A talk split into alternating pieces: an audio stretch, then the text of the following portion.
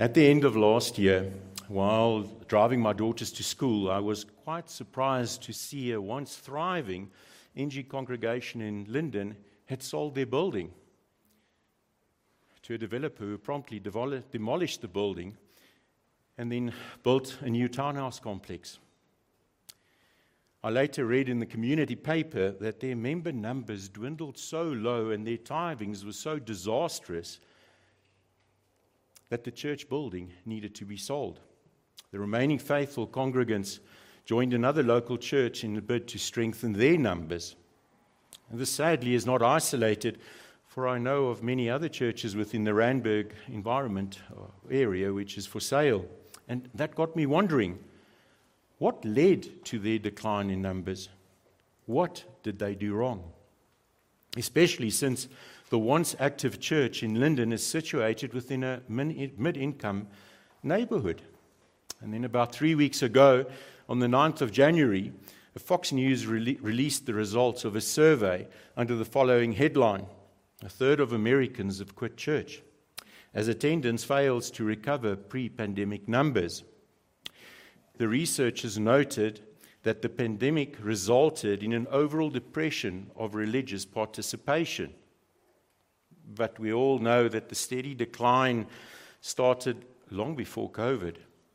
The faith based research organization, the Barna Group, released pre COVID studies that showed in every age category weekly church attendance has actually dropped during the past 20 years. Yes, I am citing research from the USA, but local research actually paints the same picture. As my example, it seems to be a global phenomenon. phenomenon. And trends that might take years to materialize arrive almost overnight during times of crisis, such as what we've experienced with COVID. Like, for example, the widespread adoption now from working from home, or the deeper adoption from online shopping. And this also impacted certain churches. As months into the pandemic, people adopted new church attendance habits, especially where churches were closed for lengthy periods, opting rather to host online services than risk gathering. And when they finally returned to in person services, some members just continued to participate from home, or others just stopped participating at all. I am, however, thankful to our God as Living Stone has not been experiencing this decline. Praise God, because we are actually growing. And this is also the case for many of the churches within the Reformed circles. COVID had, in, in fact, produced growth. When a lot of the other churches were closed, people were looking for churches that were open. And our goal is that each one of you that is here might grow in the grace and the knowledge of Jesus Christ it's not about numbers attending, it's by actual the growth of the people attending. Because our goal is that for you to become more like Him. The digital age has certainly been a blessing because during COVID lockdown, for had COVID come probably a few years earlier, we would not have been able to connect digitally or via Zoom or any one of the other online platforms. We therefore most certainly embrace technology because it enables those who are not able to physically join our service due to ill health, extreme weather, travel, or other constraints. But that should only be for a season. For attending only online can be no substitute for the actual gathering of the saints in physical form. Examples being the Lord's table that cannot be attended online. It requires physical attendance of the body of believers. Online attendance, however, becomes problematic when it is preferred above in person gathering. Thus, when it is a matter of preference or convenience. Instead of encouraging these people to join the body of believers physically, some denominations are now starting to create digital churches, if there ever is such a thing. In a church, uh, in a bid to accommodate those who want to remain home in the comfort of their homes and not join an actual body. They are just just spectating. We are again seeing some churches changing to accommodate the preferences of people. And then, since nothing is truly original in existence, every idea has some sort of a precedent or echo from the past. Thus, we are reminded of the words of Ecclesiastes 1 9 that which has been is that which will be, and that which has been done is that which will be done. So, there is nothing new under the sun. So, some years ago, we saw the advent of the seeker sensitive movement, a church growth movement that was more focused on attendance numbers than the actual maturing of Christians. The call was to accommodate the so called seekers, those who were lost but seeking God to find meaning in their lives. So, amongst other things, not as not to create offense, the sinfulness of man was simply not preached on. Yet Romans 3:11 tells us there is no one that seeks after God. For it is God who calls the lost into life and hope, as clearly stated in 1 Corinthians 1 9. Yet some churches decided to accommodate the seekers. And so these churches became locations where certain forms of religious entertainment were displayed for people, in many cases, just sat back and watched the show or the event take place. Very little and sometimes nothing was expected of those people except to give some money so that they can continue with the show. And this, of course, fits our consumer culture today. Many churches wouldn't even ask people to serve. They wouldn't ask people to get involved. They wouldn't ask people to make a sacrifice because it would make them uncomfortable. Thus, church becomes more preoccupied with meeting people's needs and to satisfy their wants rather than caring for their souls. Subsequently, attending church became a kind of a spectator experience where you can go and watch what happens. Does that not sound familiar? Whether in person or online, for that matter. People become spectators. Those congregations are no longer fellowships of those who are sacrificial, serving and caring for one another. They're not designed to equip people. Everyone is consumed with themselves. A church operating in this way does not understand God's design for the church, where each and every member functions the church is called to be a fellowship of believers who selflessly and humbly serve one another sacrificially, which includes discipling one another. Thus, the church should be a fellowship of people who are engaged in loving expression of ministry to one another. In John, 30, in John 13, verse 34, we are commanded to love one another. And in verse 35, Jesus said, By this all will know that you are my disciples, if you have love for one another. The New Testament is clear that this life together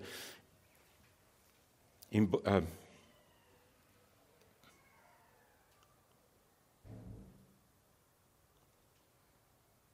Sorry, the New, Te- the New Testament is clear that this life together embodies the one another's it defines life in the church of that of, as that of mutual care and mutual spiritual ministry. We read in the New Testament of, uh, New Testament of spiritual gifts in 1 Peter 4, Romans 12, and 1 Corinthians 12.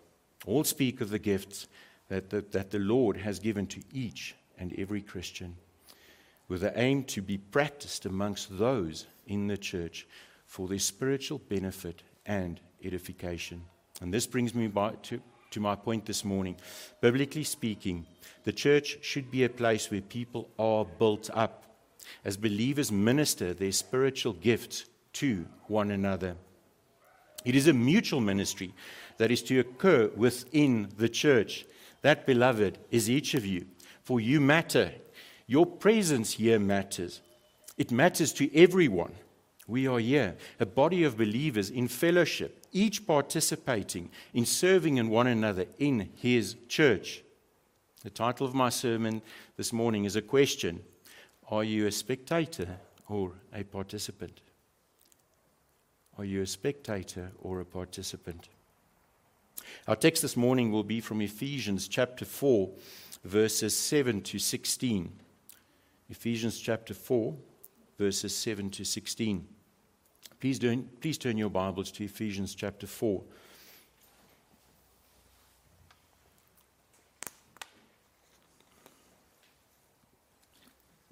While you are find, um, finding your place, the book of Ephesians authored by the Apostle Paul while imprisoned in Rome sometime between AD 60 and 62, was written as a letter to the church in Ephesus, which is located in, in modern day Turkey.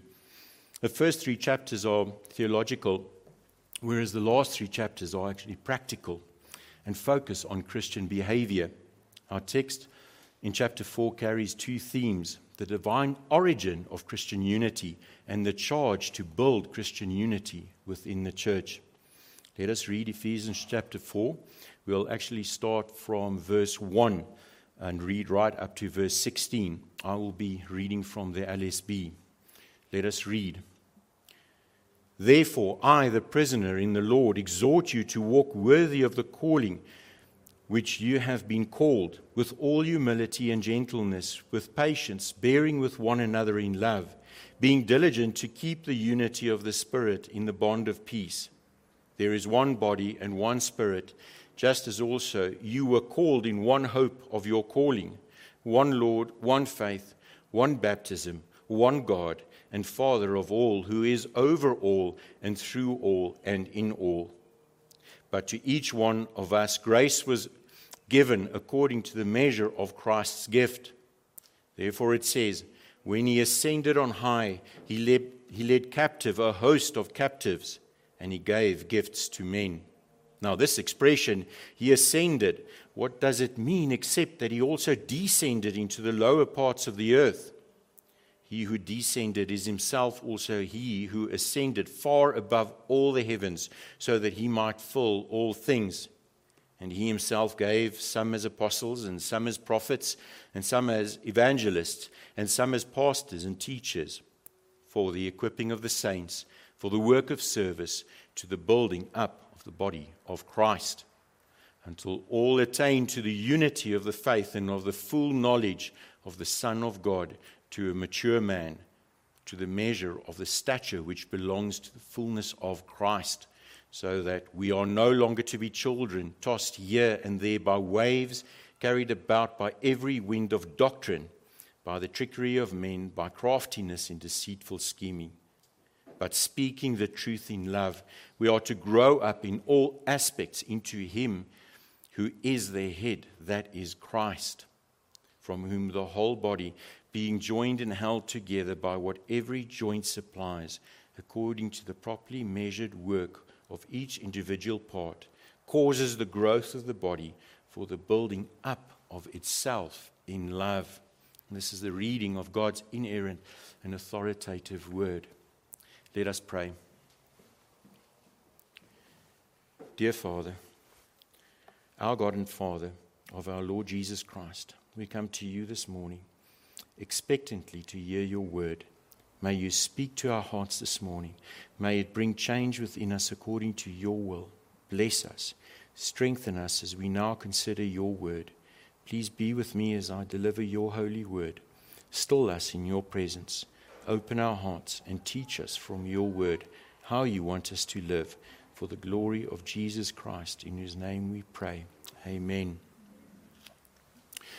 Beloved, we have just read one of the greatest passages in the New Testament on fellowship. It is foundational, clearly demonstrating how each and every person is to be engaged in serving one another. But for believers to be adequately engaged, they need to be equipped for the work of service. And that happens in the local church. It is clear in verse 12, 12, for the equipping of the saints for the work of service to the building up of the body of Christ. If the saints are to be equipped, they do the work of service. Now, in some, some translations, it says the work of ministry. So it can either be ministering to one another or serving one another. It is the spiritual service required of each and every Christian, not just the church leaders. That means it's you and you and you. In fact, all of you who are saved here this morning, and though this work of the ministry, and through this work of service or ministry, the body is built up. And in the building up of the body of Christ, we attain to Christ likeness. And then the truth which we speak in love is undergirded by our lives, and it has a great impact, for it puts Christ on display. Thus, every believer is called to mutual service to one another, which is the very life of the church. That is what is meant to be part of the body. Each one engaged, not spectating. We can never be just spectators, for we are in unity. We are part of a body. Let's first consider what it means to be in unity and be in, a, in the body. So, starting from the beginning of this passage, in verses 1 to 6, Paul calls himself a prisoner of the Lord, meaning he has submitted himself to the lordship of Christ. For he was a prisoner of sin, but he is now a prisoner of Christ. Paul is further exhorting us or imploring us to walk in a manner which is worthy of the calling of which we have been called. And when we walk in this way, that is in the Spirit, we are to do it in all humility, gentleness, patience, and love. We are to be diligent in preserving the unity that has been produced by the Spirit of God. For this is the unity that is created through salvation. Paul continues in verse 4 to 6, where we are reminded of all that we have in common, being one body and one spirit. Just as you were called to be in one hope of your calling one Lord, one faith, one baptism, and one God and Father who is over all and through all and in all.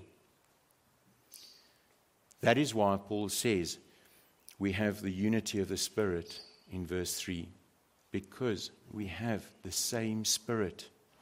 And it is the same Spirit who generated us, baptized us into the body, and indwells us, each of us. Our unity then is based upon the fact that we are all believers in Christ. We are, un- we are unique because we have one Spirit. He is the same in me as He is the same in you. We also become part of the body, as 1 Corinthians 12 13 states, For also by one Spirit we were all baptized into one body. And this is what the, this is what the baptism of the Holy Spirit means. By one Spirit, we were all baptized into one body of Christ at the moment of salvation. That is, from the moment you received Christ, you were baptized into the Holy Spirit or by the Holy Spirit into the body of Christ. Part of what Paul is highlighting is that there is only one God, there is only one body to be part of, which is the church. And there is only one way to enter that body, and that is through Christ. One baptism from the Spirit of God who takes up residence in your heart. Thus, as believers, we have the same Spirit and we are in unity, and we have been placed into the church. This is why you can't be a spectator if you have been saved into the body. We participate, we participate because we have been given a task. You might then ask, what task have we been given? Because each one of us has been given a precious gift. The moment you were saved, you have been given a precious spiritual gift. And what do you do with gifts? You use it.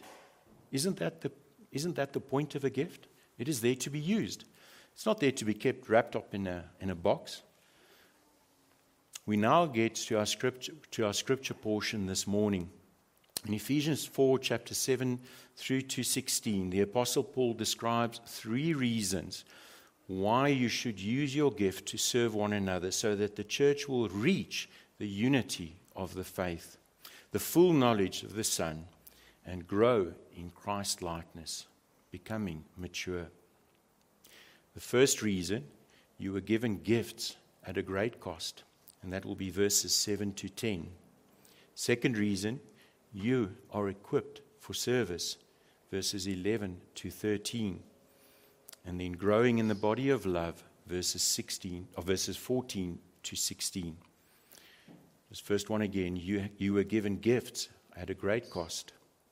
You were equipped for service and growing the body in love. Our first point, you were given gifts at a great cost. Please join in me as I read from verses 7 to 10. But to each one of us grace was given according to the measure of Christ's gift. Therefore it says, When he ascended on high, he led captive a host of captives, and he gave gifts to men. Now, this expression, he ascended, what does it mean except that he also descended into the, the lower parts of the earth? He who descended is himself also he who ascended far above all the heavens, so that he might fill all things. So, verse 7 starts with a but. There's a transition. To each one of us, grace was given according to the measure of Christ's gift. As we have just considered, we are all part of one body, we are in unity. Okay? But now we will consider how each one of us has been graced with a unique, unique gift that is measured out by Christ. So, though we are in unity in one body, we are also diversified with each receiving a unique spiritual gift. And that simply means each one of us has a different gift. It is unique to you and it is special to you. And the, the gifts were given to all believers. Okay? As we've just read in verse 7, but to each one of us, grace was given according to the measure of Christ's gift. Every single believer has been given a gift to serve God within the local church. God sovereignty, sovereign, sovereignly determined what your gifting will be. It is, an able, it is an enablement for ministry to the body of Christ. So it is you ministering to each other. It is a grace gift, grace gift. It is not a gift that you have been born with. It was bestowed on you when you were saved. It is not a natural ability. It is a spiritual gift. It is, a divinely given gift specifically for ministry to profit the whole body. It is unique to you and it is meant to contribute to the unity of the church and above all else to glorify the Lord Jesus Christ whom given you whom has given you that gift. Now note we all have equal standing in grace equally precious to God, but we've been given different gifts, and each, each has a unique purpose for ministry. Romans 12, verses 4 to 6 says, also mentions on how God has measured out an allotment to every believer that is unique to that believer. Verse 4 For just as we have many members in one body, and all the members do not have the same function. Verse 5 late, so we, we who are many, are one body in Christ and individually members of one another. And in the first part of verse 6, but having gifts that differ according to the grace given to us. In other words, God determines the measure of the gift by His grace, and He gives a portion of faith in order to work that gift. So you are enabled. You are enabled to work the gift that has been given to you. The portion of faith, the portion of grace, is consistent with the expectation bound up in that gift. So there is an expe- expectation, and that expectation is for you to use your spiritual gifts within the church in serving one another. 1 Corinthians chapter 12 is a parallel passage. I'll read from verse 4 to 7. Now, there are varieties of gifts, but the same Spirit. And there are varieties of ministries, and the same Lord. And there are varieties of workings, but the same God who works everything in everyone. But to each one is given the manifestation of the Spirit for what is profitable. So, again, we see it as a variety of gifts, the same Spirit in each of us. Beloved, God Himself gave that gift to you. It is a manifestation of the Spirit, and it is a free gift of grace. And it comes with that portion of faith so that it can operate in fullness for the benefit of the church for our common good. And therefore, again, you are placed within a body. We are in this body to minister to one another by using the spiritual gifting that has been given to us. For some, they are given gifts of serving or helping, exhortation, teaching, giving, faith, leading, and administration, spiritual discernment, and acts of mercy. Now, just as a side note, we will be working through each of these gifts Eh, during our membership classes. So, those of you who have not yet joined, please join us this evening for our first membership class. It is one and the same Spirit who works all these things, distributing to each individual as he wills. However, if we compare Romans 12 and 1 Corinthians 12, we find that different categories of gifts are mentioned, which means that they are not hard and fast gifts. The best way to understand it is that the gifting that there is is unique to each and every person. So each and every person has a unique gift. Now, John MacArthur describes uh, it as if it's uh, it, it, in these categories is or these categories are as colors on a palette and God dips his brush and then paints you with the mixture available on the palette so each one has been painted with a different shade it is therefore categories of giftedness broad categories of giftedness blended together into individual gifts and we are to use our gifts in service to one another. And we should be motivated to use our gifts because of the source from where they came from. But secondly, because of the great cost at which they were provided. And let's consider that cost. When we look at verse 8, therefore it says, When he ascended on high, he led captive a host of captives and gave gifts to men. One wonders at first why this portion had been included. But Paul is referencing Psalm 68, verse 18. You have ascended on high. You have led your, cap- you, your, you have led captive your captives. You have received gifts among men. Now, Psalm 68 was composed by David as a, as a victory hymn to celebrate God's conquest over the Jebusite city of Jerusalem and the triumphant ascent of God to Jerusalem, represented by the ark on Mount Zion. In other words, it is a picture of God's triumph. Custom was that after a king had won victory, he would bring home the spoils and the prisoners, displaying them in a triumphant parade through his city for all to come and see. Paul is therefore incorporating the wording of Psalm 68, verse 18, to picture a triumphant Christ returning from his battle on earth to the glory of the heavenly city and he's brought with him the trophies of his great triumph and his great victory at Calvary, thus referencing to his incarnation, to his crucifixion, and to his resurrection, in which he conquered Satan and death. As indicated in Colossians 2, verse 15, having disarmed the rulers and the authorities, he made a public display of them, having triumphed over them in him.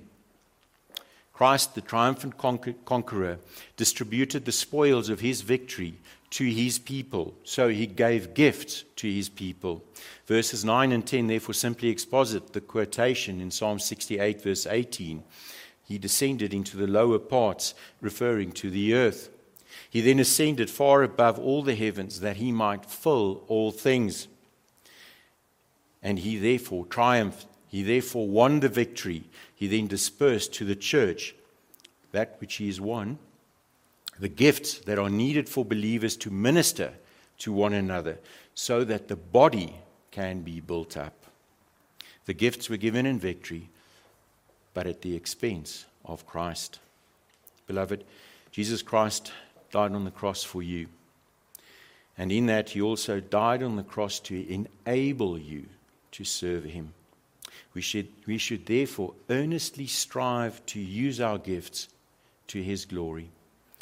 After speaking of the individual gifts given to Christian, Paul goes on in a universal sense in verse 11 that Christ also gave gifts to the body.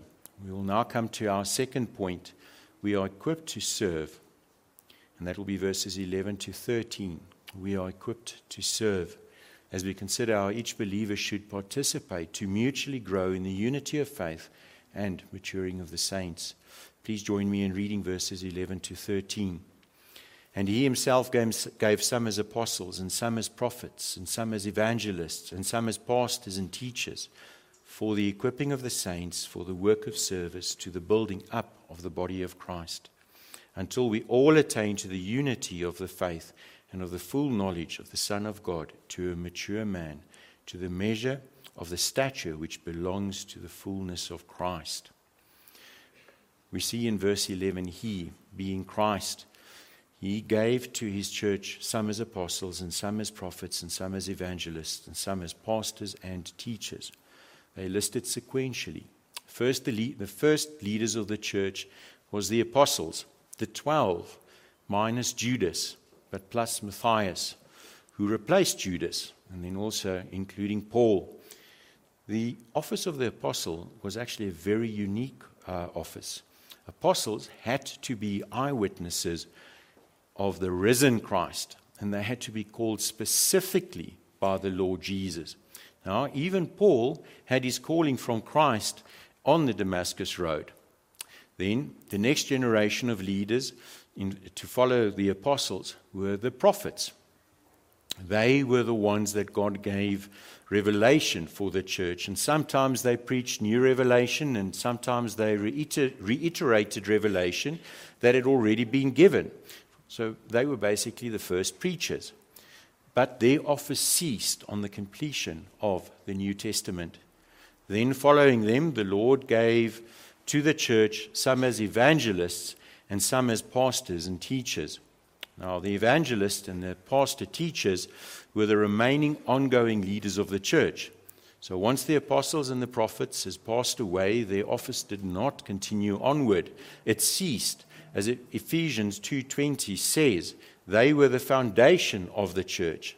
So in building terms, the foundation is the groundwork in order to support the rest of the structure. Thus, the initial phase of setting up a building. The foundation of the church was the apostles and the prophets. So when that foundation was laid, then they disappeared in and in their place came the evangelists and the teaching pastors. Okay, and that is permanent. Though pastor and teacher appears to be separated in the text, they actually refer to one office, which we now call or refer to as teaching pastors. So the church today is still led by those who are evangelists and the teaching pastors. The evangelists are the individuals who are passionately committed to the proclamation of the gospel. They become the missionary leaders. They become the trainers of others to evangelize. The teaching pastors, however, have the responsibility to nurture those who come to Christ and to build them up in faith. Thus, Christ also, Christ also gave gifts to the body for, for the laying of the foundation of the church and for the building up of the body in Christ. As we now continue in verse 12, for verse 12 says, For the equipping of the saints for the work of ministry to the building up of the body of Christ. So, equipping basically means to supply something that is lacking. So, the, that is the point of verses 11 and 12 is that Christ not only gave various, varied grace gifts to each believer in the church, but he also gave leaders to the church whose job it was to supply that what was lacking in believers. Basically, it means equipping the believers. And it starts with people becoming believers and receiving the grace according to the measure of Christ's gift in verse 7. Okay, then all these saints needed to avail themselves of leaders who, equipped, who equips them in ministry. But whom is that ministry for?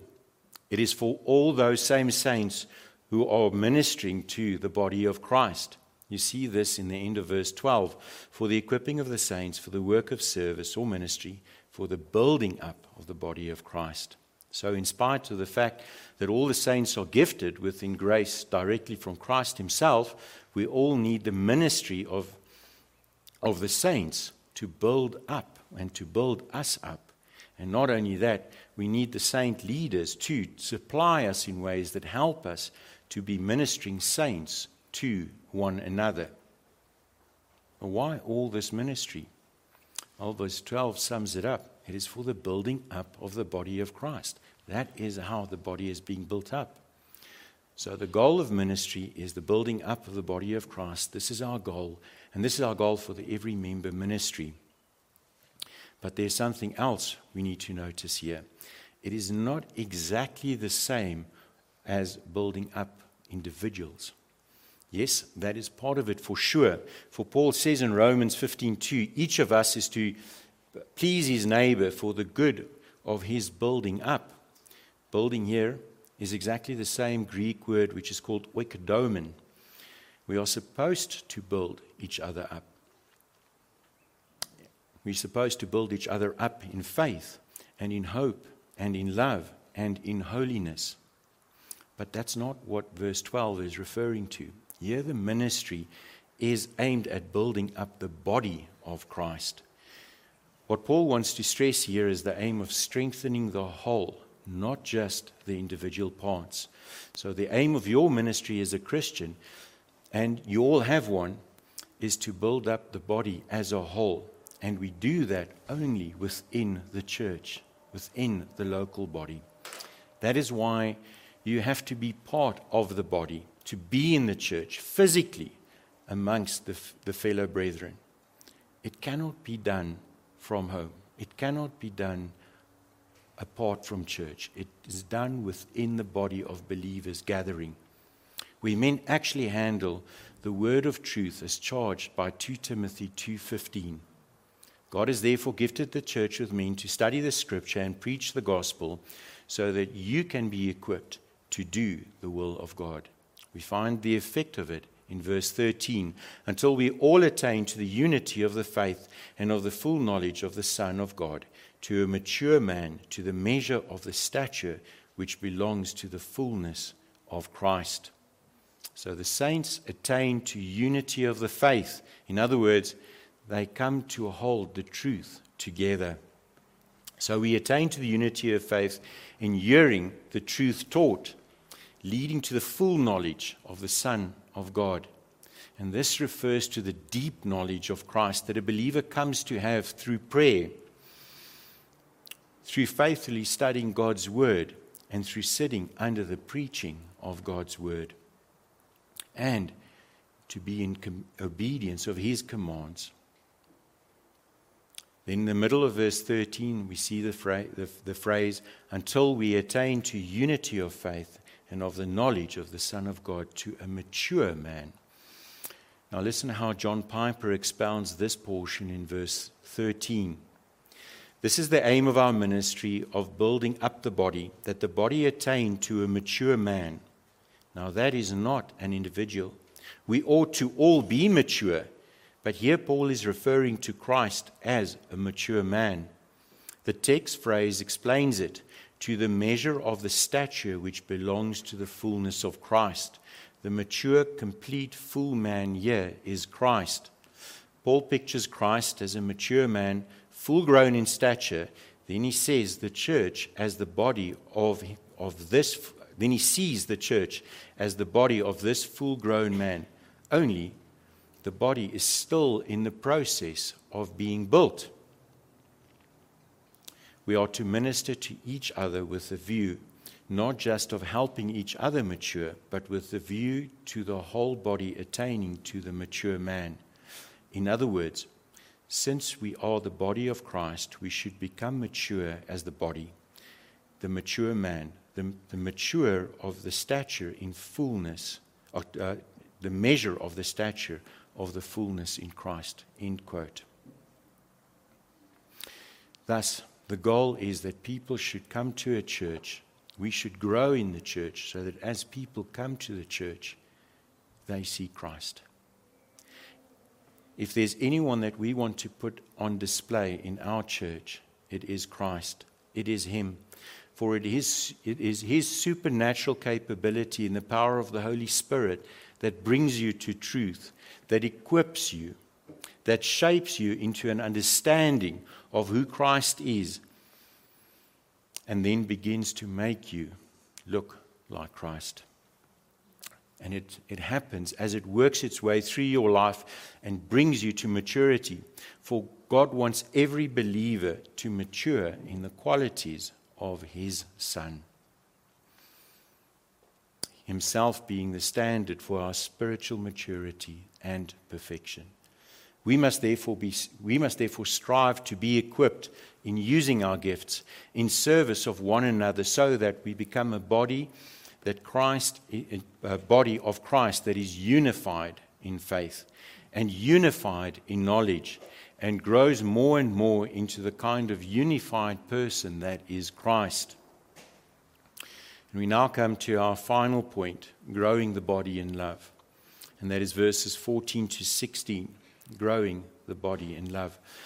As we consider how each believer should participate to mutually grow the unity in unity and faith and maturing of the saints. Please join me in reading from verses 14 to 16 in Ephesians chapter 4. So that we are no longer to be children tossed here and there by waves and carried about by every wind of doctrine, by the trickery of men, by craftiness and deceitful scheming, but speaking the truth in love. We are to grow up in all aspects into Him who is the head, that is Christ from whom the whole body, being joined and held together by what every joint supplies according to the properly measured working of each individual part, causes the growth of the body for the building up of itself in love. Okay. So look at the so that in verse 14. So that we are no longer to be children tossed here and there by waves and carried about by every wind of doctrine, by the trickery of men, by craftiness and deceitful scheming. The so that refers to what we have just discussed in the preceding verses. When the saints are equipped for service and the whole body is being built up in corporate likeness to the maturity of Christ, the effect is that the members of the body in that process become discerning, perceptive, and stable. They have all their faculties trained to see through the subtle manip- manipulative language that, is, that, that tricks people into affirming things that are not true or right. So, the reasons why saints minister to the body of Christ is so that every member would become more astute, more perceptive, more stable, and less gullible and less thoughtless. But how do we minister to each other so that the body grows up into corporate likeness? Well, verse 15 says it. It says, Speaking the truth in love, we are to grow up in all aspects into Him who is, who is the head, even Christ. The plain answer is how we grow in Christ, how we become corporately like Christ and take on the measure of, of the stature of the fullness of Christ is right here in the start of verse 15. And our text here renders speaking the truth in love. But these words actually have a far deeper meaning. In this instance, speaking the truth in love means truthing, which carries the idea of not only speaking the truth, but in actually doing it. It is living it. It is living the truth in your lives. We are not just doing it, we are living it. And this is how we are grow. This is how we grow when there is truthing love in our lives. Therefore, our relationships should be marked by reality rather than pretense. Thus, living transparent and honest lives, which is marked by loving speech loving speech to one another. Speaking to one another, and we do this by speaking to one, one another and encouraging one another to build relationships. That is done at the Bible studies. As we, as we interact with each other at the Bible studies, as we fellowship, as we meet at the coffee stand, and we start speaking to each other and we start getting to know each other, we start sharing our lives with one another. What it simply is, is showing that our lives reflect that what we believe. And that is because we are in a church family. So, it is about relationship with one another. A built up, united, Christ like, strong, mature body will live the truth in love before the world with a profound evangelistic effect. Verses 15 and 16 is simply saying, We speak the truth in love. And then when we speak the truth about God and about Christ in love, but that love must be abounding in knowledge and it must be abounding in discernment. Philippians 1 9 says that your love may, be, may abound still more and more in full knowledge and in all discernment. However, 1 Corinthians 8 says, Knowledge without love puffs up, but love without knowledge just integrates into sentimentality. So, to be able to speak the truth in love is why you need to be in a church, why you need a pastor, why you need discipleship, why you need to participate in discipling others, because we are to speak the truth in love to one another. So, in summary, when gifted men do the work that God has called them to do in equipping the saints, the saints do the work of service, using their individual gifts. What happens is we come to maturity we come towards Christ likeness. We are not any longer led astray by deception and false doctrine, but rather we are categorized by the truth. We are to grow up in all aspects into Him who is the head, that is Christ. Verse 16, from whom the whole body, being joined and held together by what every joint supplies, according to the properly measured working of each individual part, causes the growth of the body for the building up of the body in love. And if there was anything that Christ demonstrated on earth, it was the love of God. It was the love of God as he came to save sinners. He redeemed unworthy enemies. And if the church is to be known for anything, it is to be known by its love. We are to be built up in love, loving one another